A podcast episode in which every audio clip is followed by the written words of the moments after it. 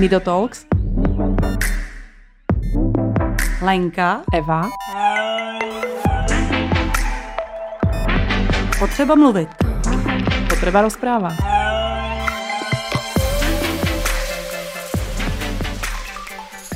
Krásný deň všetkým, ktorí ste si nás znovu zapli. Je tu ďalší diel Nido Talks. A ja vlastne ani neviem, kedy vyjde von, pretože ich máme zo pár predtočených, ale ale uh, takže to bude nejaký čas, kedy sme ho natočili a nebude úplne aktuálny, ale svoj, svojim tématom aktuálny rozhodne bude. Mám pred sebou dve dámy, jedna z nich sa volá Judita Petrová. Super, nepoplietla som to. Alenka Lejla Mazurová. Ahojte. Ahoj. Dobrý den.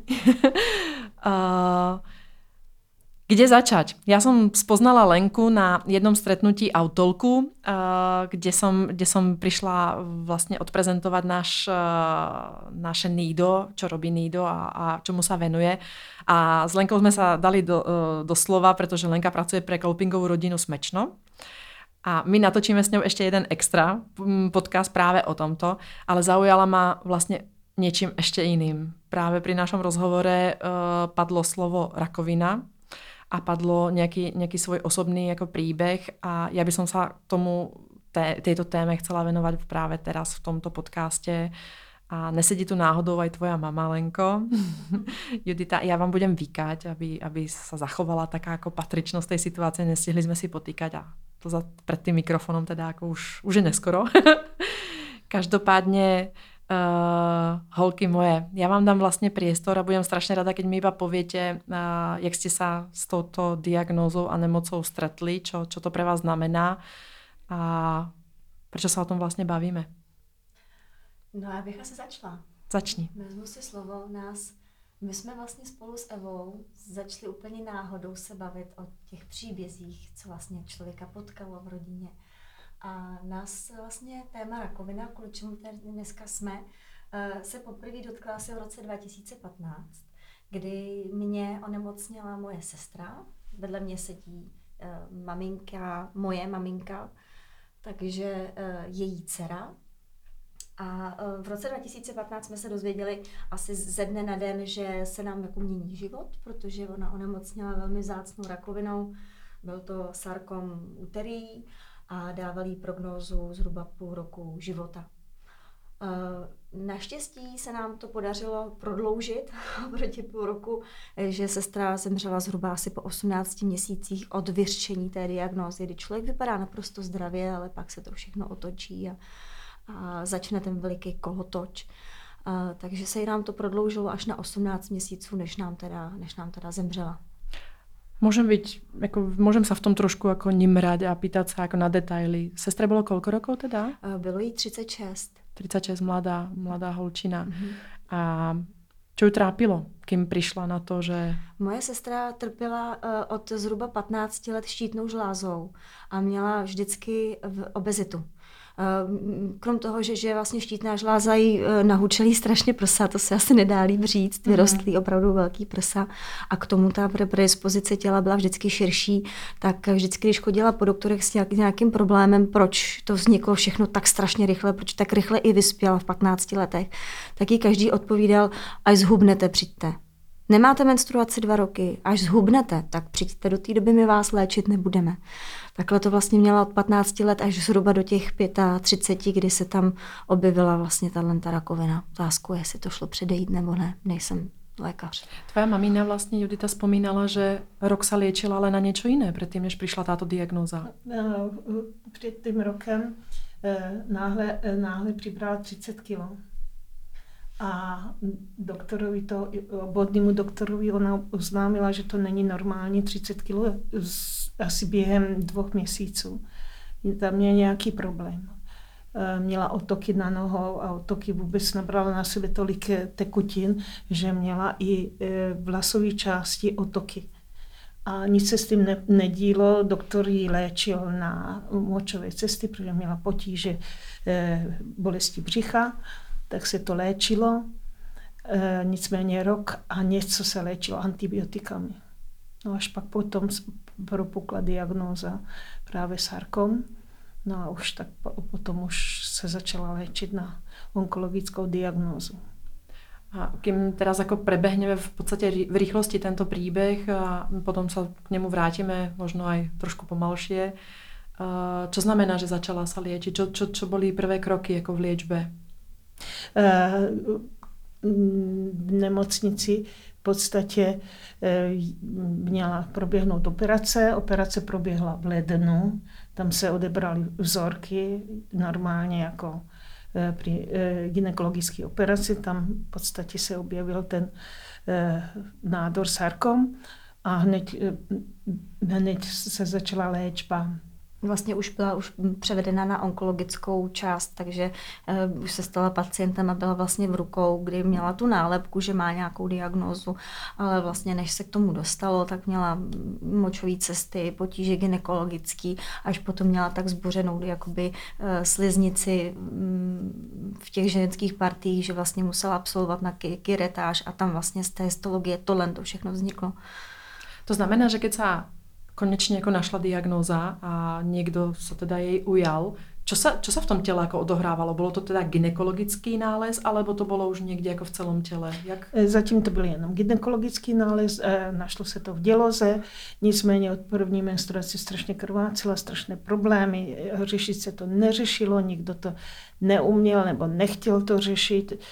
Byly takovýhle občas, že rok neměla menstruaci a pak bylo strašně krvácení, že vykrvácela, že měla úplně bílé rty, taky se nedávala žádná eh, transfuze, co jsem já jako zdravotník, proč se nedá transfuze, veď, veď pomalu nemá krvinky. Mm-hmm. Nic se nedílo, ona se z toho nějak dostala pomalu, že ležela a, a nemohla chodit a prostě byla doma. No a postupně časem od těch svoje můžu říct od té první menstruace až do roku e, svého života 34 let. Potíže, potíže, potíže, potíže. Já jsem s ní chodila po doktorech tehdy.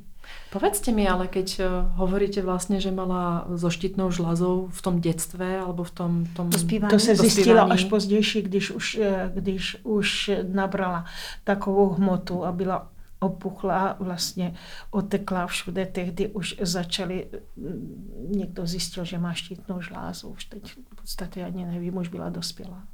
No a jako chápem, už byla dospělá. To znamená, že ty už jako mama, alebo vy už jako mama nemůžete, nemůžete na to nějak jako úplně zase reflektovat, alebo ju posúvať, alebo smerovat.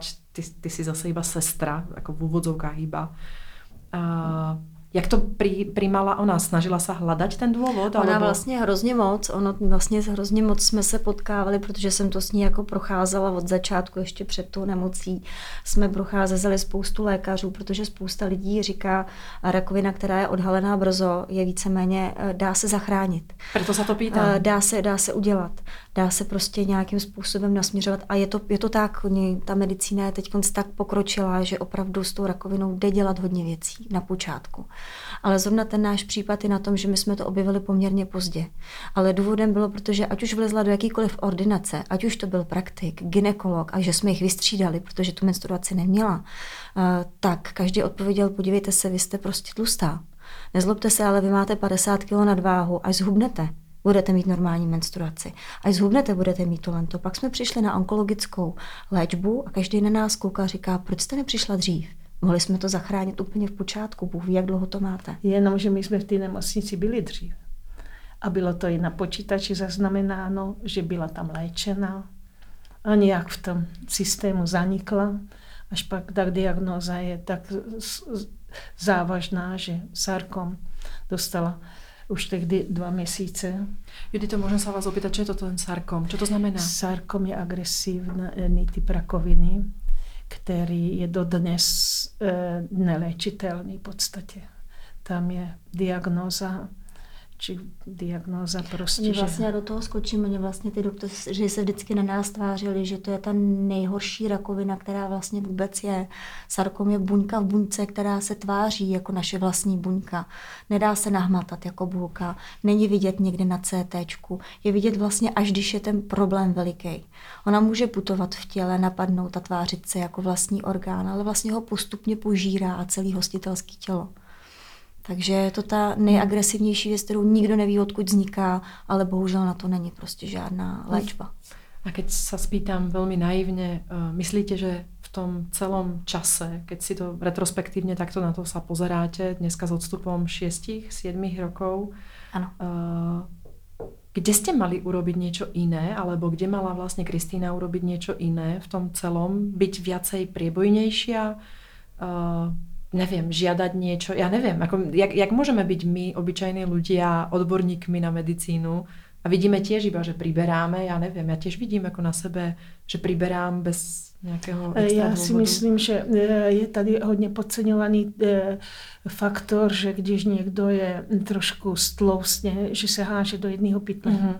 Jste tlustý, víc běžet, jak je, se říká méně jíst a ve, e, málo jídla, velký bíč a malý dvorek, nebo jak se to říká. Ano, ano. Ale to vůbec pravda není. Ta tlouška už když začíná v pubertě, když e, dítě je normální a na, e, takhle rychle stlousně nebo něco abnormálního se stane, tomu se moc nevěnuje pozornost. Mm-hmm. Nebo nevěnovalo, dneska už nevím. Ale e, ta tlouška má někdy svoje jako Nějaký příčiny. Důvod, jasně, ano, ano. Nějaké příčiny a ty příčiny se ne, nehledají. Nehledají se včas, nebo se nevěnuje tomu pozornost. Ty děti, nebo ten člověk vypadá e, zdravě, ži, vitálně, fyzicky, kondičně, jenom najednou nemůže, může držet diety, může být vegetarián, co i náš případ byl, může cvičit a přesto s tím nemůže nic dělat. A ve výsledku pak propukne nějaká nemoc a už je pozdě. A s tím se jako nedá preventivně pravděpodobně ani nic dělat, ale dalo by se, kdyby tam třeba už ty ginekologové byli tam to dítě, to opravdu jedno má obrovský krvácení, že eh, potřebuje transfuzi a pak rok nemá. Mm-hmm. A s tím se nic nedílo. Že tě vykyví. A, a pak, se... pak se dá, eh, dá nějakou operaci nějak, a znova pět let se nic neděje a znova obrovský problém. A takhle, když narůstá od, od těch 13 let, Eh, postupně se vyvine nebo nevyvine, to ještě nikdo neví, že ten sarkom je takový neobjasněný, že z čeho to je nebo není. Uh-huh. Ale myslím, že ty prevenci by bylo potřeba víc věnovat u těch tlustých lidí a nekoukat se na ním škaredo, že je tlustý, že, že s tím se nedá nic dělat. Příčina je potřeba najít a ten člověk nebude tlustý. Je pravda, áno, že, že... Pokud se nepřejídá, to máte samozřejmě. strašně velkou pravdu, že se všetci hádžu do jedného pytla, ne, ne, nezistuje se ten, ta příčina vlastně. Uh, ja sa ešte opýtam, inak keď sa dozvedela Kristýna vlastně svoju diagnózu, jak reagovala? No, uh, víte, naše Kristýna mluvila sedmi jazykama a dělala makromolekulární genetiku. Takže ona byla velmi, uh, velmi postavená nohama na zemi a naprosto věděla ve dvou, ve dvou slovech, co to pro ní znamená. Věděla přesně, že, že, že pojede paliativní léčbu a věděla přesně, co, jaký kroky budou vnášet. Takže eh, samozřejmě byla ohromená, byla tím zmražená, protože když vám někdo, máte plány do budoucna a když vám někdo poví, zkrajte se na čtyři měsíce, ještě vám do toho bude špatně, protože to víte, znáte to z medicíny, ehm, na to se těžko reaguje. Něco se nedá jako rychle postavit a rychle dodělat během té krátké doby, kdy je člověk ještě trošku vitální, protože ta rakovina nese, nese taky to zdraví a ty poslední dny a měsíce života pro ty lidi jsou strašně těžký. A když jsme si prostě prošli paliativní léčbou, kde nás každý upozorňoval, nebojte se, nebolí to, bolí. Bolí a bolet bude.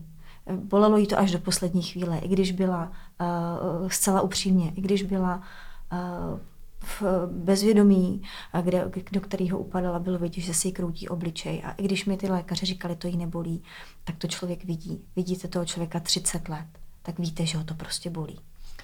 Lenko, opýtam sa, čo to spravilo s rodinou, lebo vieš, teraz ste mi povedali, že nejaký, nejaký proces tam bol, nieč, nejaké náznaky v tom dospievaní, v dospelosti tam boli a, a vy už dneska viete, že aha, tak pribrala a nevedeli ste ako keby dôvod, vedeli ste, že má menstruácii, nemá menstruácii a takisto to nebolo úplne ako bežné.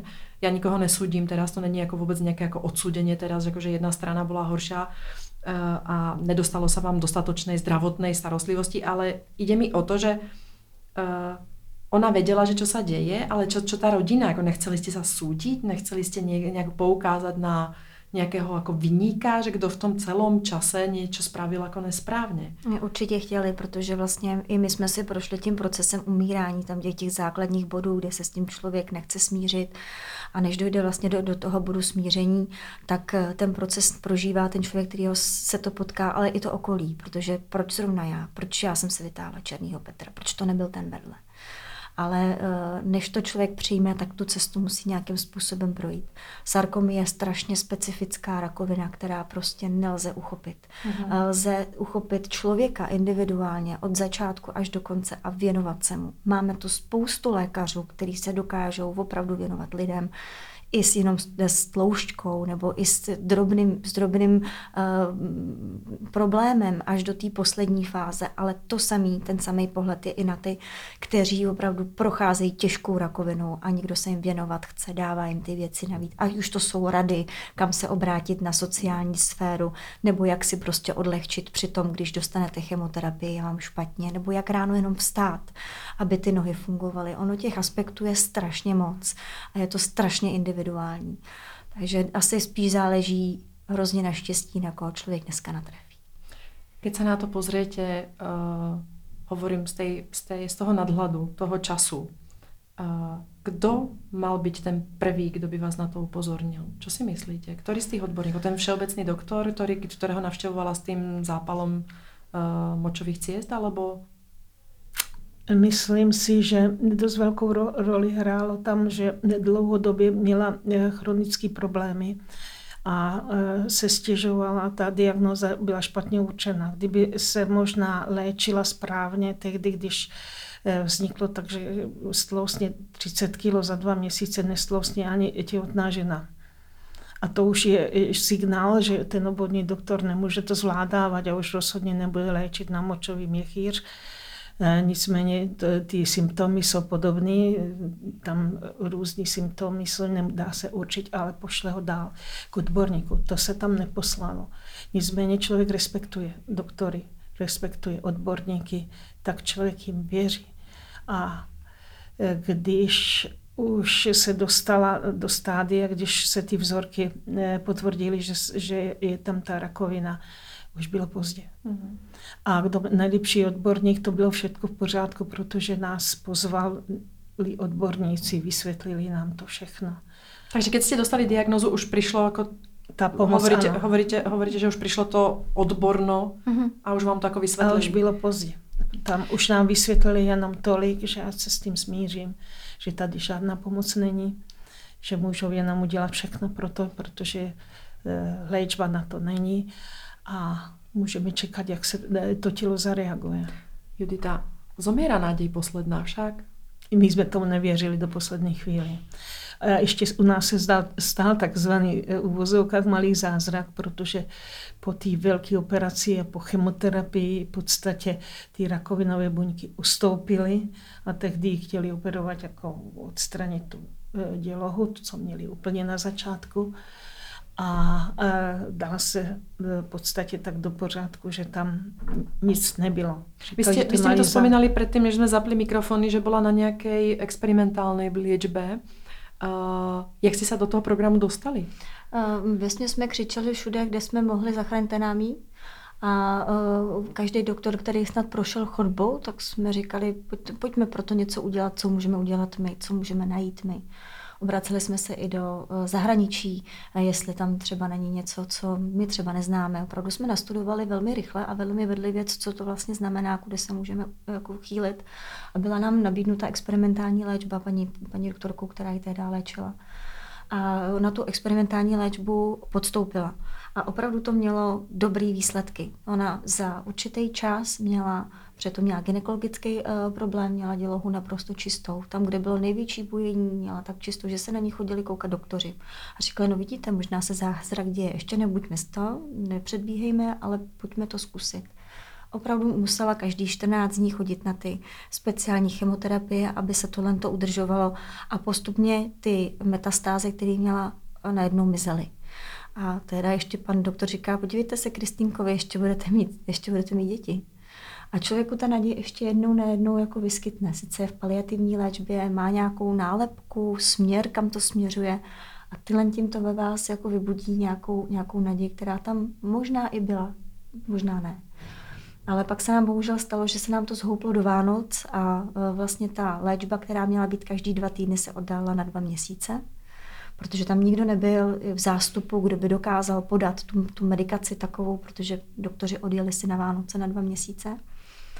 E, každý je člověk, já to nechci vůbec vyčítat, ale e, na tu, na tu smůlu se samozřejmě ta buňka probrala a vlastně v únoru, v únoru sestra zemřela. Takže mm, vypadalo to pěkně ale prostě mělo to svůj konec. Na to se nedá reagovat. A keď sa vrátim, tá, tá experimentálna liečba, ja mám skúsenosť teda, je asi jedno s kým, že do tej experimentálnej liečby nechcú úplne príjmať ľudí, ktorí sú vlastne už odsudení. Majú ako trošku ako ten, ten tu diagnózu už jasne danú a, a, ten, a ten čas limitovaný. Jak ste sa teda mohli dostať ako do toho? To fakt ako tým, tým, že ste otravovali, poviem to jako tak ludovo, Máš pocit? Alebo, ne, alebo... ani ne. My jsme měli opravdu štěstí, že zrovna ta experimentální léčba jakoby se otvírala. Jo, tak to, ano. Ona vlastně přišla v někde z Ameriky, pokud si dobře vzpomínám, a uh, otvírala se vlastně i tady v Čechách, ale nikdo to ještě neskoušel. Uh-huh. Takže to bylo takový, buď to ještě proskoumáme, anebo to budeme zkusit. Mm-hmm. A protože moje sestra měla i ty znalosti vědecké a byla velmi jako chytrý člověk, tak eh, se vysloveně pobavili i s tím doktorem, říká, podívejte se, co já můžu ztratit. Buď mi tady dáte paliativní léčbu, eh, budu tady chodit na morfíny a dožiju to, anebo to pojďme zkusit a vy budete mít výsledky. Protože já jsem tady pro vás, moje tělo je tady pro vás. Mm-hmm. Já vím, že ten konec stejně budu mít. A oni se toho tehdy chytli a říkali, dobře, takže podepsala papíry, který, který potřebovala a šla vlastně, šla vlastně do toho s celým, s celým cílem. Ale bohužel není to projekt, který odložíme v počítači a vrátíme se zpátky. Je to prostě lidský tělo. Jasně. A tady jsme trošku ještě krok pozadu. Potrebovali ste nejaké financie, keď ste sa dozvedeli o diagnóze? Bolo tam niečo nutné, aby ste prestávali, zmenili? Alebo bola vlastne Kristýna celý čas ako na tej paliatívnej uh, starostlivosti v nemocnici? Alebo jak, jak to vlastne prebiehalo? Bola doma a dochádzala? Uh, Mohla vůbec chodit? Uh, v podstatě ona byla rok a něco v nemocenský. Uh-huh. Ona totiž z té práce kde docela měla vysoko postavené místo, musela jako se léčit. A ta léčba trvala tak dlouho. A když se diagnoze zastanovila, tak okamžitě i tu nemocenskou vzali a dostala invalidní důchod, který v podstatě byl vyřízený až za půl roku. Do půl roku, jelikož ona... Moje téma tohle. Jelikož ona se rozvedla eh, s manželem, tak se přistěhovala ke mně protože nic jí nezbylo z toho manželství. A když už neměla ani nemocenskou, ani výplatu, tak neměla vůbec nic. Kdyby nebydlela u mě, a tak nemá ani na jídlo. A můžu se opýtat, toho... jak vysoká byla ta, ta, ten invalidní důchod? Jak vysoký ten invalidní důchod dostal 6,5 tisíc. 6,5 tisíce? Co se dá koupit za 6,5 tisíce? Manažerský, no, tom... po pozice, z manažerské pozice padnete na 6,5 tisíce, ještě přijdete vlastně o o bydlení, protože to nemáte šanci utáhnout. A nemáte šanci ani utáhnout, ale to jako pozor, ani tu léčbu. Krom toho, že, že léčba je velmi dobře financovaná, jsme na tom jako ve střední Evropě dobře uh, od, od naší zdravotní pojišťovny, tak vy stále parkujete, vy stále musíte ale se do, na tu léčbu dostat.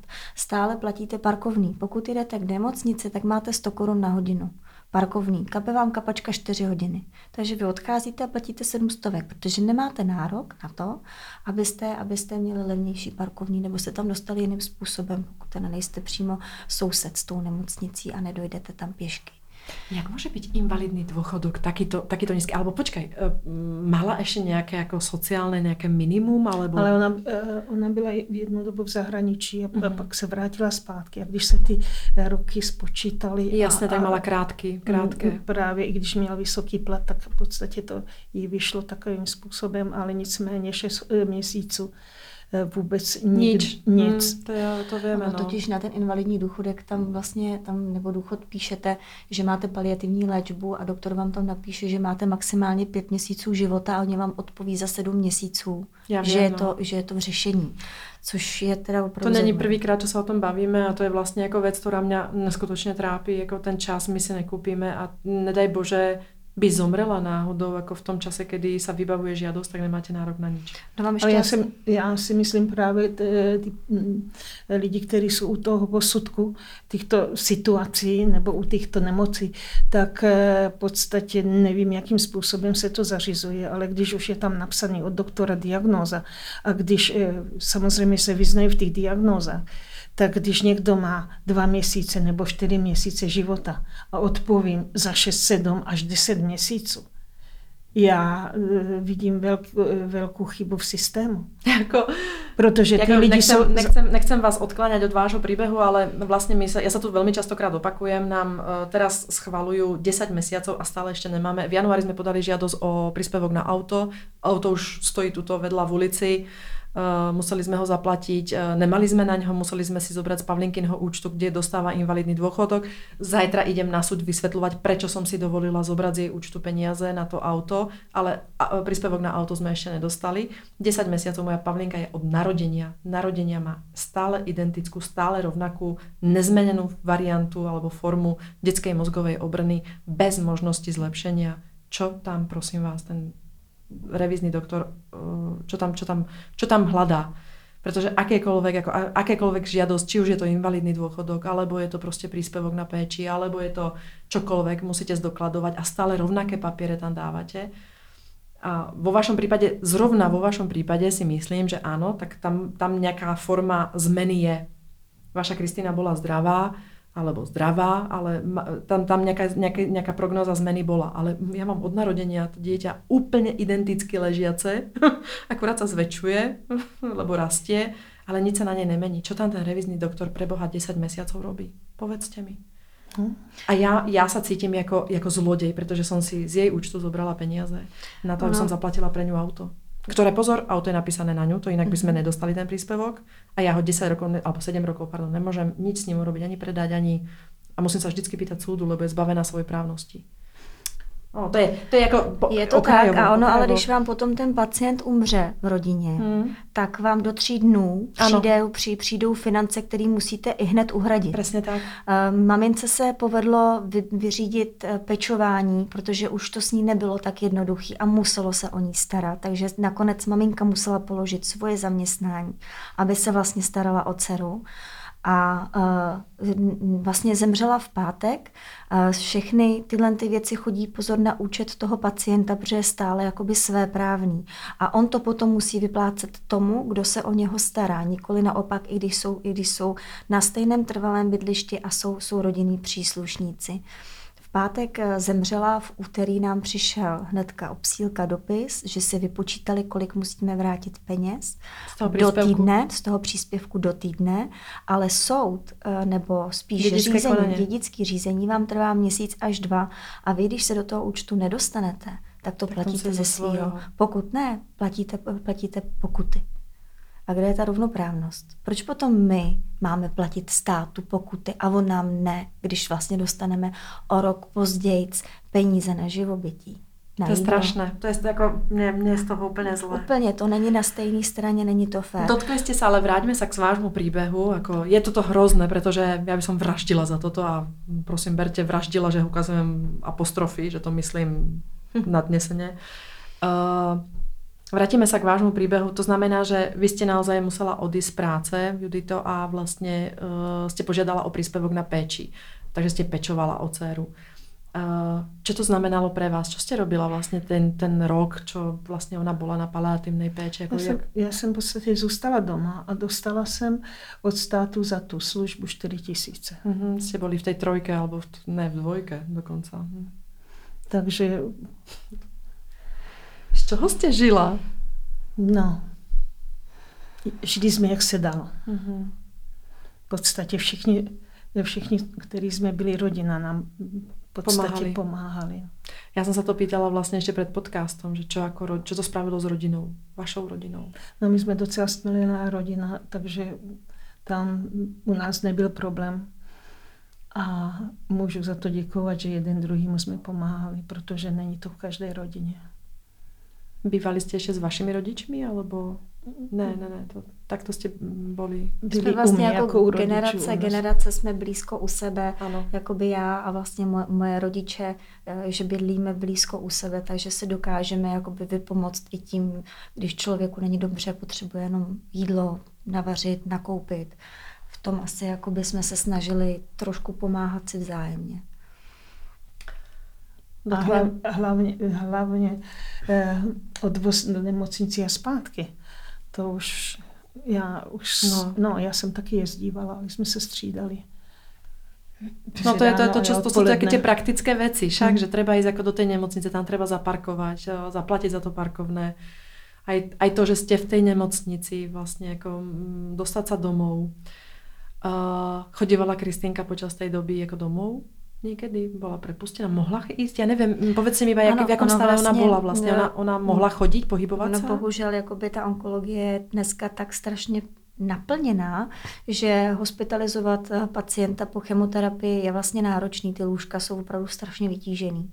Takže pokud to vlastně vyžaduje ten pacient a není na tom úplně tak špatně, tak samozřejmě chtějí, aby prostě po, tém, po té léčbě nebo po té aplikaci jela jakoby domů. Mhm. Takže my jsme si vždycky odvážili, nebo no, odvážili jsme si ji jakoby domů. Ešte raz sa opýtam, chodila? Chodila, a ta, ale byla tam eh, tři dny v nemocnici po aplikaci nebo den předtím, eh, Ano. před chemoterapií a ještě dva dny potom musela tam být, Mhm. protože ta chemoterapie byla náročná. No a pak potom jezdila domů. No. Vedle Mhm. toho ještě studovala. A ešte studo- studovala do toho? Aha. Protože ona měla mít v podstatě, eh, v podstatě za měsíc měla mít promoce, Mhm. Když jí zjistili diagnózu. Jenom během týdne už pak potom byla v nemocnici dva měsíce ležela a tam to už bylo náročné. Tam to vypadalo špatně, ale po operaci se nějak a po chemoterapii dostala do takového stádia, že říká, že to je malý, malý zázrak a chodila, dělala zkoušky, jezdila mezi tím jako eh, manžel, ten onemocněl z těch stresů, ležel v nemocnici, měl, hubnul eh, pod eh, dozorem tři kila týdenně, dostával infuze, dostával, eh, dostával léčbu, zkoumali, co mu může být a nakonec vůbec se nic nezjistilo, trošku se z toho dostal. Ale z těch stresů já jsem, já jsem se z toho úplně osypala, že jsem musela být, jako ležela jsem ve vojenské nemocnici a tam se diagnoza taky nenašla. Já jsem byla úplně, úplně od hlavy až k patě. Takže ještě Lenka nám musela v tom všem pomáhat. Tam onkologicky nemocná sestra, já v nemocnici, manžel v nemocnici. No vlastně najednou, takže já jsem jim tam mohla hezky rozvíst všechny banány a mandarinky, nebo co se vlastně nosí, když to takhle s nadsázkou povím, ale vlastně byly momenty, kdy byli všichni tři v nemocnici, protože psychicky to člověk jako těžko to ustojí. A môžem povedať, že si bola v tom čase tehotná? Ano, ano, byla jsem ještě těhotná. To jak sa dá toto všetko zvládnuť? A život se neptá, musíte jít dál. A nějak, když je, my jsme vždy měli naději, že se z toho dostane. Hlavně, když se takhle dostala Víte, asi možná výhoda té stmelené rodiny, nebo toho, že máme jednoho druhého, je, že tady někdo musí dělat ty sloupy, ty Mhm, pilíře, o který je mhm. potřeba se jako popřít. Je to furt čas, který je určitý. A jako jestli, jestli tady zrovna se budeme opírat uh, o mě, nebo my jako děti jsme se opírali o maminku, která nás vychovávala a dala nám prostě všechno, co v hlavě máme, ať už to je jenom myšlení, nebo to, že nás poslala do školy, v té době zase my jsme byli, co my jsme se opírali. Jsme tady o to, abychom se vzájemně pomáhali. Těhotná, nemocná. Toto všetko sa udialo v jeden moment. Bol tu niekto, kto by vám ponúkol pomoc psychologickú alebo nejakú proste ako pomoc? Povedzte mi, jak to funguje vlastne? Príde niekto za vami a povie si, bože, tá rodina teraz má naloženo. Teraz je to prostě jako Vlastně neunesitelné. pacient, který umírá, dostane automaticky psychologa, který, jsem se s, ním, který se s ním Mhm. chodí jakoby promluvit.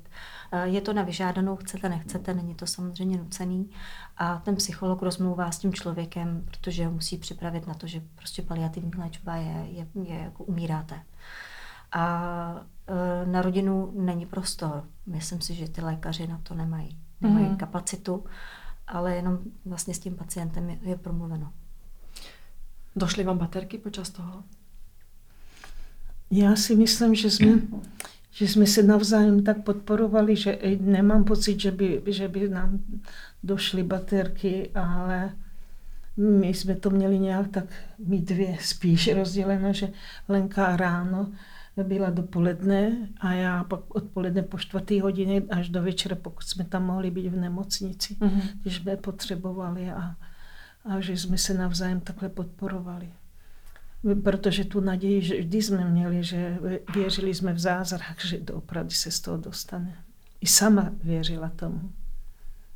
Prišiel ten pátek únorový. Ja sa chcem iba opýtať, či ste vedeli, že prichádza ten moment, alebo, alebo to bol, uh, bolo prekvapenie. Věděli jsme o tom, byli jsme na to upozornění a už eh, to bylo tak rychlé, že i já jsem, to byla neděle, že když odjížděla, já jsem jí musela už pomoct vstát z postele, jinak chodila. A když se vracela z, z potřeby, tak eh, a zavolala jsem sanitku, se nepostavila na nohy. Mhm. A už víckrát se nepostavila, takže ona ochrnula v tom momentě. Ale to bylo během půl hodiny. Ježiš. A postupně to šlo takhle dál. A Odnovu. už pak z nemocnice se nám nevrátila, tam už se už nehnula, už, už, už se tam vědělo. Tam už nám pl- plakala, že, že, se nevrátí.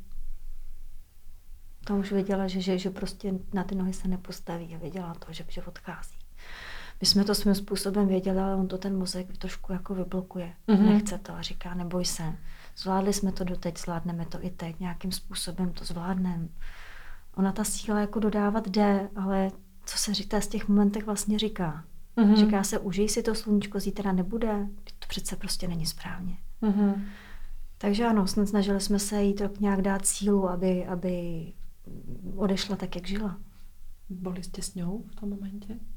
Ne, ona nás v podstatě na návštěvách posílala domů.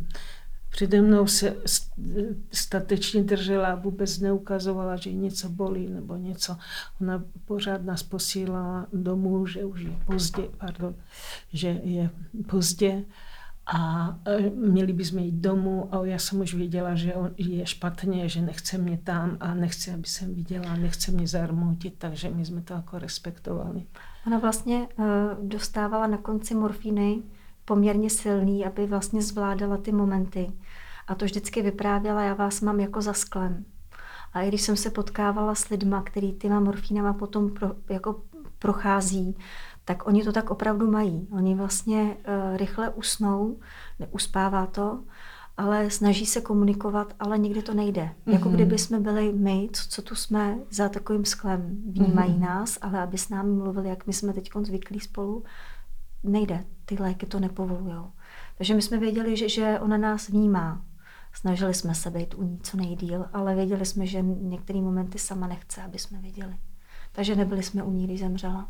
Je mi hrozně ľúto, čo sa stalo. Uh, jaké potom boli tie vaše kroky? Jako pochopila som, že hneď v útorý ste dostali obsílku, že teda vrátiť uh, čas príspevku o péči. Uh, čo sa, čo sa deje ďalej? Čo, čo, jaké sú vybavovania? Čo robí nemocnica? A vlastně první moment je, že ta nemocnice zavolá, co se stalo. To určitě potkalo spoustu lidí, třeba eh, kvůli jiným situacím.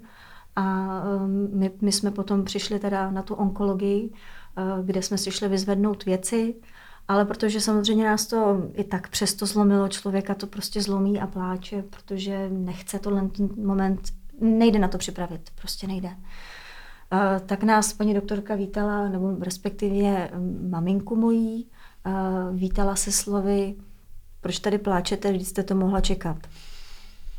Člověk by čekal upřímnou soustrast, tady máte věci a jděte ven, ale bylo to takové, že jako proč tady pláčete, je to paliativní léčba, co jste mohli čekat, jsme opravdu nečekali, takže nám to vyrazilo dech. Nicméně zbalili jsme všechny věci a šli jsme, šli jsme uh, vyřídit věci do Márnice. Lenko, myslíš, že to je právě tím, že se to tam děje relativně často, jsou na takom oddělení, kde se odchádza a ty ľudia už jsou prostě otrlí oči jako je to taká Já jako myslím, pracovná... že u lékařů by měl existovat etický kodex. Pokud někdo skládá přísahu, tak by ten etický kodex měl taky splnit. Pokud ho nesplní a neumí ho splnit, nemá být lékařem na tomhle místě.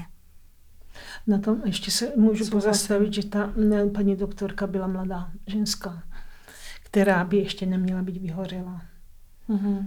A takhle bezcitně někomu říkat, když ještě je, umře člověk když má život před sebou a takovým tvrdým způsobem, že my jsme doopravdy nám vyrazilo dech a nebyli jsme schopni ani zeptat se, co a jak bylo v posledních chvílích, protože byla to noc. A ještě jednu věc by jsem vytkla, ty nemocnici, ale jsou to o, o určitých jedincích, ne o nemocnici, že ani nám neřekli, že umírá. Ona měla jenom takový těžší dech ani jsme nevěděli, že umírá, protože když jí dali ten morfin, stejně spala nebo už byla bezvědomí a probírala se, že s námi chvilku komunikovala. Kdyby nám tehdy řekli, že to bude trvat jenom na určitý... hodin třeba? Ano, takže my aspoň u ní zůstaneme, ale my jsme to nevěděli. Jasně, že by nebyla sama při tom odcházení. A setkali jsme se spousta takovými negativními věci, vyhořeli, eh, že ten personál byl totálně vyhořelý. Já si myslím, že by si tam měli vymedit po určitý době, protože je to náročná práce, je to obtížná práce ale za to ty, ne, eh, ty onkologicky nemocní lidi nezaslouží, rodiny, protože mají stejný nárok na léčbu jako, a tu péči, i když mají takovýhle, že každou chvíli čekají konec. O to víc by se kolem by se měli starat. Není to tak. Víte, spousta pacientů leží na, na pokoji a vidí, že někdo vedle zemřel. A to prostě, a to jenom, i když někdo, i když někdo nebo přežije. umírá, umírá a je jenom, jenom, jenom taková plachta. plachta mezi tím a vedle je člověk, který je mladý a dostává první chemoterapii. Je to těžké pro pacienty, je to těžké i pro ty lékaře a personál, který tam je, to určitě. Ako, m, mm, asi je dobre povedať, že nekritizujeme len tú jednu stranu, že je tam vlastne ako systémová nejaká chyba, nejak to prostě zmeniť, byť nejak presne, jak si povedala, ako dodržať ten etický kódex by bylo možno i v tomto ohledě. Nebo tam mít prostě člověka, který opravdu ty rozmluvy s tou rodinou dělá. Mm-hmm. Čo ste urobili teda jako prvé? Jaké jsou také ty praktické věci? Možno Člověk je tak zahořklý, že by nejradši se šel jako individuálně stěžovat, ať to, ať to druhým lidem nedělají, protože to strašně bolí. Ale v, tě, v tom momentě eh, člověk nemá tolik síly, nemá tolik síly, aby bojoval ještě i za to, protože předtím už jsme hodně bojovali a, a fakt tam není prostor ani síly, ani, ani aby se stěžoval. Takže doteď máme takovou hořkost sobě, že, že jsme proto už po té po tý situaci nešli dál, a, ale už to bylo tak individuální, že není tam do síly. Pokud to člověk fakt si neodsmutí, a to trvá nelze to přijmout, přijmout ani po těch letech. Já si víme, myslím, že, že není, jako pre mamu, tak to je nepřijatelné. I když víme, že nebyla jiná cesta, že to nemocnění eh, bylo takové, že Eh, i když jsme se ptali v Anglii nebo v Rakousku nebo tady všude, řekli, že sarkom je neléčitelný, ale přesto, přesto, přesto ten přístup nemuselo to k tomu dojít. Podle mě nemuselo tomu dojít, protože od těch 15 let v podstatě dvakrát jsme prošli tím stádiem, že stloustlo 30 kg. A znova se to opakovalo, že to za ty roky narostlo, ale o tom nemůžeme Možná Jasně, je to tak nic říct, pardon. protože, možná protože ještě nic napadá jedna věc, která je taky důležitá. Ty lidi, kteří vlastně tím prochází, prochází vlastně i těma bolestma. A vím, že nám se stalo už kolikrát, že nám Kristýnka plakala a říká, to se i přesto nedá vydržet. Ty léky uh, tak strašně bolí, že ona plakala a říká, zavez mě do Holandska a dej mi eutanázii udělej to prosím tě pro mě, protože já to prostě nevydržím. Jak tady mám vydržet dalších pět měsíců, když já se teď nemůžu ani pohnout. A ta bolest je i přesto neskutečná, když toto člověk, ten člověk říká. Když to potom vypne, ten senzor toho, toho mluvení, protože ten člověk prostě se může jenom uspat, tak ta bolest tam furt je. A uh, já jsem se i po Kristýniný smrti potkala se smrtí, kde to procházeli stejně a říkali, co máme dělat. Ona prostě prahne po té smrti, ona už to chce ukončit. Co máme pro Boha dělat? A v tenhle moment ten doktor pomoc, nějaký náslech jakoby není. Mm-hmm. A vy zvažujete, jestli máte rychle vody do Holandska pomoct jí, protože tam ta eutanázie je povolená, nebo nemáte, těch případů je tady hodně, ale vy se nemáte na koho obrátit ten doktor vám nic nepoví. No jasně, že tento ta rozhodovací vlastně jako funkce na tebe je vlastně nerelevantná. Ty nemůžeš jako, ne, nedokážeš se asi takto rozhodnout. A chápem i to, že ona si pýtala tuto možnost. No. Uh, je to hrozně smutné, mě vyhrkly slzy, pravda, že, ale uh, uh, pojďme možno jako trolilinku ďalej. Uh, čo manžel vlastně v té tej, tej dobe. Toho jsme trochu vynechali. Já vím, že jako hubnul, ale to bylo počas té léčby jej, alebo to bylo potom? No počas léč, mm-hmm. léčby, když se ta diagnoza jsme se domluv, či dozvěděli, tak v podstatě po určitý době, to už bylo půlce ty, ty léčby, jak už to dosáhlo, tak začal hubnout a pak už skončil na ty, v té nemocnici a hubnuli v nemocnici infuzie, jídlo, všechno, léčba, diagnoza se nenašla. Kristinka odišla a teraz vy vlastně začnete fungovat prakticky, to znamená nějaký, nějaká pohrebná služba, to robíte vy alebo nemocnica, nevím. To vlastně dělá rodina. Rodina Všechno je to jakoby na, na rodině. Dají vám věci, s kterými tam přišla, kabelka, boty, klíče od baráku a e, jdete do té marnice, tam se domluvíte kam, co, jak dál, kde vlastně chcete být, aby to bylo pohřbené to tělo nebo popelněný. Vlastně prochází se potom i to kolečko přes tu pohřební službu. Potom jde nějaké dědické konání. Ano. Ano. A to si hovorila, že trvalo jeden až dva mesiace. My ano. jsme mali maminku, který zomrel manžel v zahraničí a trvalo to snad rok a jej odstavili dokonca, protože mali společný účet, jej odstavili aj materskou počas ktorej sa jej narodilo inak postižené dítě, mm-hmm. takže byla a bez akékoľvek koruny, takže ona nám to hovorila úplně přesně toto isté. To znamená, že sice u vás to byl ten případ, že Kristinka dostávala príspevok na péči a mohla vyplácať vás, ale ako náhle mm-hmm. ztratila tu možnost, tak vy ste museli jako doplatiť. Uh, Já se nechcem opýtat tu otázku, lebo to je podle mě jako nezodpovedatelná otázka, jak se s tím člověk vyrovnává, protože se s tím podle mě člověk nemůže vyrovnat. Ani keď to tuší, ani keď to netuší, je to podle mě strašně těžké. Ale dneska je to sedm rokov teda? V únoru to bude sedm. sedm. Sedm rokov. A já to trošku načrtněm, ta situace se malinko opakuje. A vy jste dneska vlastně jako došli z nemocnice sem na tento rozhovor. Co se stalo? Tak já asi za to, my jsme vlastně po šesti letech, kdy ona odešla, zjistili, že maminka je, uh, má rakovinu prsa. Uh-huh. A musím říct, že, že se jí teda povedlo, opravdu zaplať pán, povedlo to najít poměrně brzo. A vlastně procházíme si onkologickou léčbou na novo. Uh, nutno říct, že po těch šesti letech člověk vidí opravdu rozdíl. A to je kam smerujem. Ne, že by som tu chcela pýtvat situaci, u ktorej sa teraz v tejto chvíli nachádzate, ale či, či, ste sa, či, či máte nejaký poznatok, ktorý viete už identifikovať a naštevujete možno podobné alebo rovnaké oddelenie a viete, na čo sa už zamerať a čo, čo, čo je ako keby eh, lpeť na tom, aby vám bolo dané. Naše vlastně maminka... Alebo naopak, akože či vidíte ten rozdiel jak postupila léčba teraz po těch, po těch šestích alebo šesti a půl roku? Maminka vlastně, eh, krom toho, že, že měla v mlékovodech, nebo má, měla, už to je, už to je tak pomaličku za náma, eh, vlastně karcinogenní buňky a tím, že máme v rodině tohle to umrtí, tak má tu nejsilnější léčbu, kterou její tělo zvládne, takže momentálně teď je ve stavu, že má za sebou 16 chemoterapií, má za sebou operaci a má před sebou ozařování, kde vlastně bude mít 25 ozařování, což taky asi teda je běžně, ale pro obyčejného člověka se řekne, že to je dost. Ale, ale dá se říct, že od té doby před těmi šesti lety až teď, ale samozřejmě to rakovina prsa, rakovina dělohy je, je možná i rozdílná v té léčbě. Ale tím, co teď procházíme, je, je ten rozdíl o 150% k dobru. A keď můžete povedať asi v čom, v čom vidíte největší rozdíl?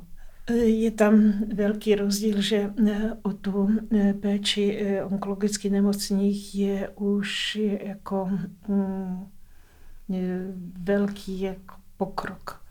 Už tím lidem je trošku přístup jako lidskější, by jsem mm-hmm. řekla. Vznikly takovýhle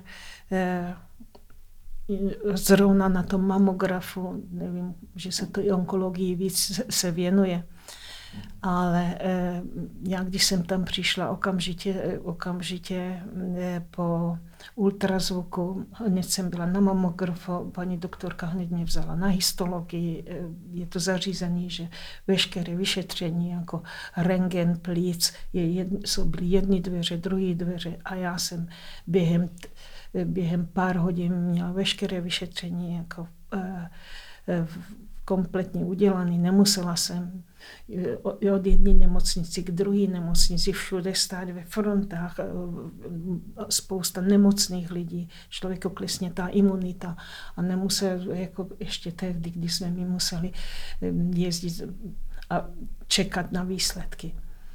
Takže tam se dlouho čakalo vždycky na výsledky, hej, na ty vyšetření. Chápem a, to správně, ta ano, doba byla jako problém. Ano, ano, okamžitě mi volala paní doktorka z onkologii, tam je stacionál, který hned se začala léčba, zařízení, to je fakt, že funguje, je to organizovaný e, výborně, protože lidi se tam jako nesetkávají, neshromážďují, neinfikují se navzájem i v ty, eh, když chemoterapie se podávala, tam jsme byli jako, fakt je to v organizace práce velký plus.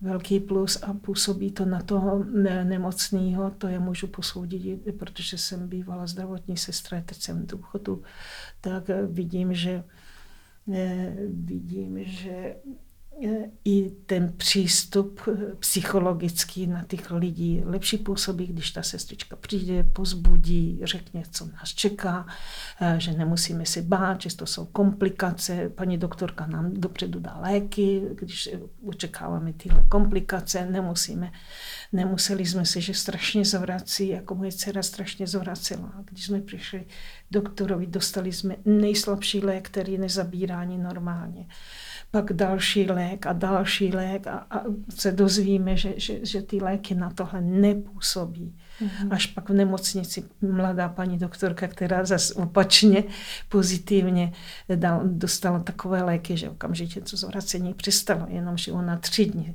tak strašně se trápila. U mě ty, eh, tomu zvracení vůbec nedošlo, protože už preventivně jsem dostala ty léky. Dá se říct, že, že vlastně teď ten balíček dostává maminka automaticky. Když a vlastně, myslím, když... že to je tým, a tam, tam jde i moja otázka, uh, že, že vedia, že jste to v rodině jako malí, alebo to je teda ne, standard? Ne, ne, ne, je to tam standardně mm-hmm. takhle zařízený, že ta paní doktorka, dneska, dneska se setkávám s takovým názvem, že ta paní doktorka nebo ten doktor je lidský. S tím jsme se nesetkávali. Ale teď na dnešní dobu doopravdy to sedí.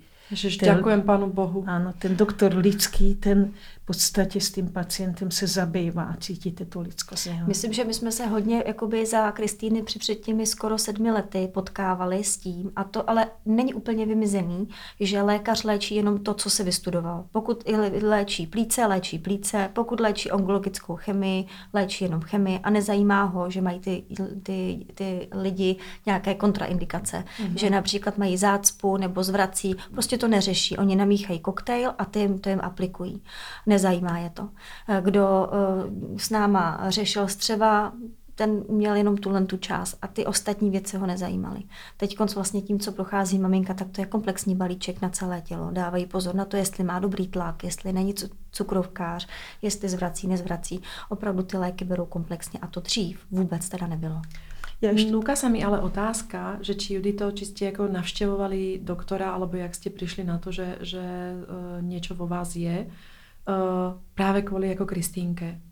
Ne, to byla náhoda. náhoda. Já jsem byla uh, na dovolený a, a zjistila jsem právě, právě tam bylo všude byly zrcadla a ze strany jsem zjistila to trošku takovou malou anomálii, jako když, mm-hmm. když je taková čárka, něco ze spodu mm-hmm. prsa a říkám, tak to si mm-hmm. necháme vyšetřit.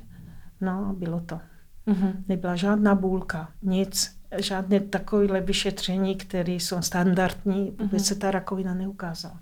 Takže každému doporučuji pravidelně chodit na mamograf, protože jsou skrytý takovéhle rakovinové buňky a když takhle plně propuknou, tak už je ta léčba horší. No. Musím sa priznať, že ja mám 48 rokov, neviem sa tým tajiť, ale doktorka ma už od 40 posiela Uh, každý rok vlastne, viem, že tuším až od 45 je to tuším povinné, ale, ale chodievam ako pravidelne, že vlastne, ale naozaj, ja som si čítala niečo predtým, než ste, ako sme sa potkali, že vlastne keď sa to objaví v tom rannom štádiu, tak je vlastne ako skoro až vyhrané, nie? Že, že vlastne tam je ako snáď už aj 100% úspešnosť eh, tej liečby. Dneska už, dneska už e, u těch rakoviny prsou je ta léčba e, tak pokročila, mm-hmm. nebo tak pozitivně pokročila, že já jsem četla taky statistiku, že 80% léčby je jako úspěšná, že člověk mm-hmm. přežije, přežije. nebo prodlouží si život. Myslíte nevím. si, že to mohlo být aj z toho stresu, který jste, kterým jste si prešla, protože jako odchod dieťaťa je podle mě ten největší stres. Eh, určitě to, to je velký jako aspekt tomu, mm. že, že ten stres tam byl. Já si ale myslím, že tyhle ty otázky by si člověk neměl vůbec podávat. Jasně, asi ano. Protože potom i my si kolikrát jako říkáme, proč tak mladý člověk dostane, eh, dostane rakovinu. Proč se vlastně, proč tu rakovinu dostávají děti. A jsme tady jako proč, proč, proč. Je to ze stresu, je to z toho, že jsme byli na špatném místě, nebo něco jsme špatně snědli, proto se nám narodilo postižené dítě. Je to takhle daný do vínku a my jsme tady od toho, aby jsme to ustáli. Od toho to prostě je. Já Nemá se... smysl pátrat potom, proč to vzniklo, ale jakým způsobem se vydat, kde klepat, na které dveře, eh, koho v úvozovkách otravovat, aby nám pomohl, ať už jenom duševně, nebo nějakou podporou, nebo ať už finančně. Těch nadací a eh, těch různých neziskovek je spoustu, o kterých lidi neví. A myslím si, že ta pomoc tam někdy může být dobrá. To je také hezké. Vy jste ještě předtím, než jsme, než jsme začali jako natáčet podcast, tak jste vzpomínali vnúčata. Dvě vnúčata, které vás vlastně jako trošku rozhýbávají. Určitě, eh, určitě eh, mezi tím se mi narodili dvě vnoučata právě po té smrti Kristýnky. Eh, dva měsíce na to se narodila Izabelka, Izabelka uh-huh.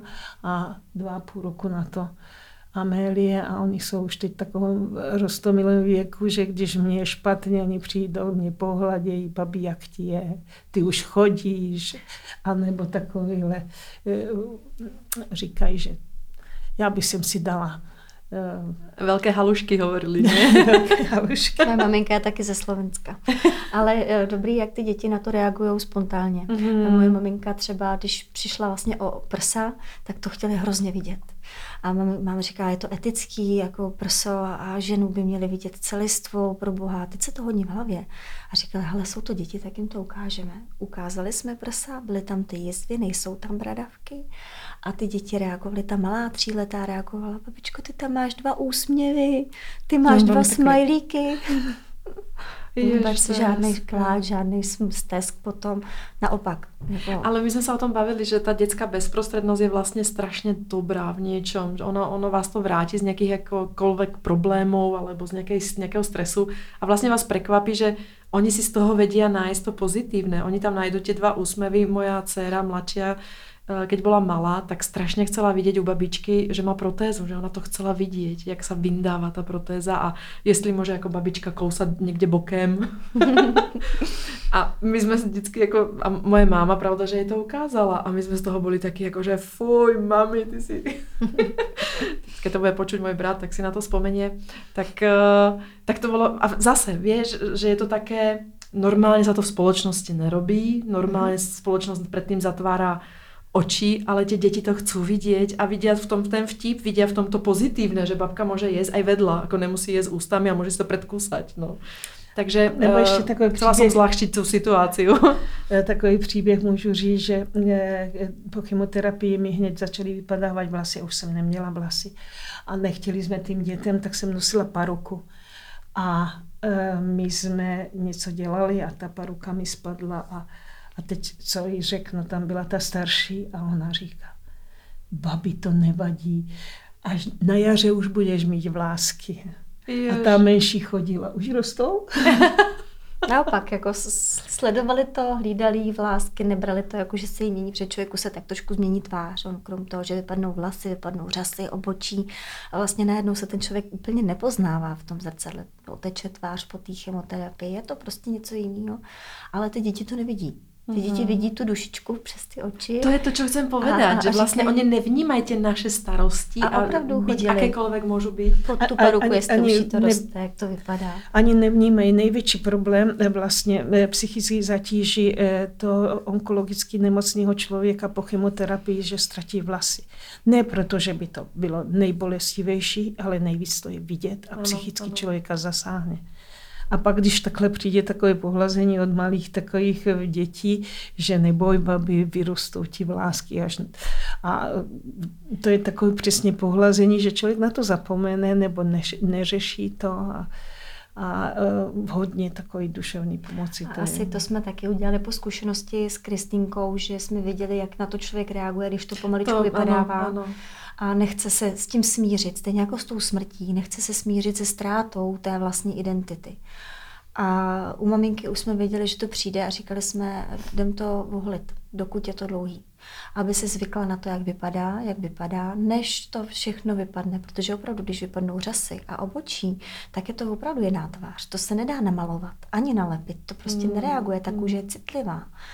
Takže jsme to rychle oholili, na, na krátko, jak to já víceméně, jsme si všichni zvykli na tu maminku krátkovlasou, i ona sama, a tím nám to možná bylo i méně psychicky náročné. Každopádně dneska vám to neskutečně sekne. no, máte, už, už, už vyrostli, už vyrostli. Máte, ale že fakt taky trendy účes, který je teraz úplně jako cool moderní. No právě, protože už teď má krásný bílý vlásky. Má, má je nádherná. Každopádně uh, obidve ste nádherné, protože strašně, alebo strašně to je také slovo, velmi cítit z vás, že, že ste rodina, že ste súdržné. Uh, já musím povedať, a nikdo to nevidí, lebo iba vás počuju, Lenka několikrát pohladila svou mamu počas hovoru a naopak je to prostě cítit z vás tu lásku a to je prostě jako uh, uh, dobre vidieť a ja vám prajem len, aby ste boli zdravé, šťastné, aby, aby uh, vás šťastnými nerobili len tie deti, ale aj to zdravie, aby, aby, aby už bolo všetko v poriadku. Mrzí ma veľmi Kristýnka, už len kvôli tomu aj, že sa volá ako moja Kristýnka. Uh, Dámy, já vám děkujem. Hodina za nami, neuveríte. My moc děkujeme za, za to, Silný příběh, strašně silný příběh. Nech se vám len darí, nech, nech všetko je uh, to zdravie je strašně důležité. Asi všetko ostatné je úplně banalita v tom životě. Já by se mohla poradit jednu věc, že leda co člověka potká v životě, eh, či je to nemoc nebo, nebo různé příběhy ze života.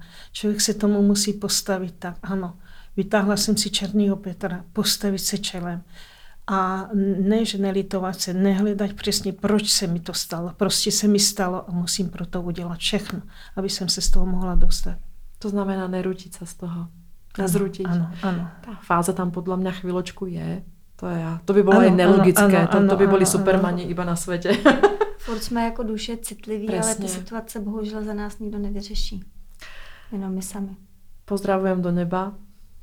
A děkujem, vám děkujem, že jste přišli. Ďakujem vám veľmi pekne. Ďakujeme. Majte sa všetci krásne. Naschledanou. Naschledanou.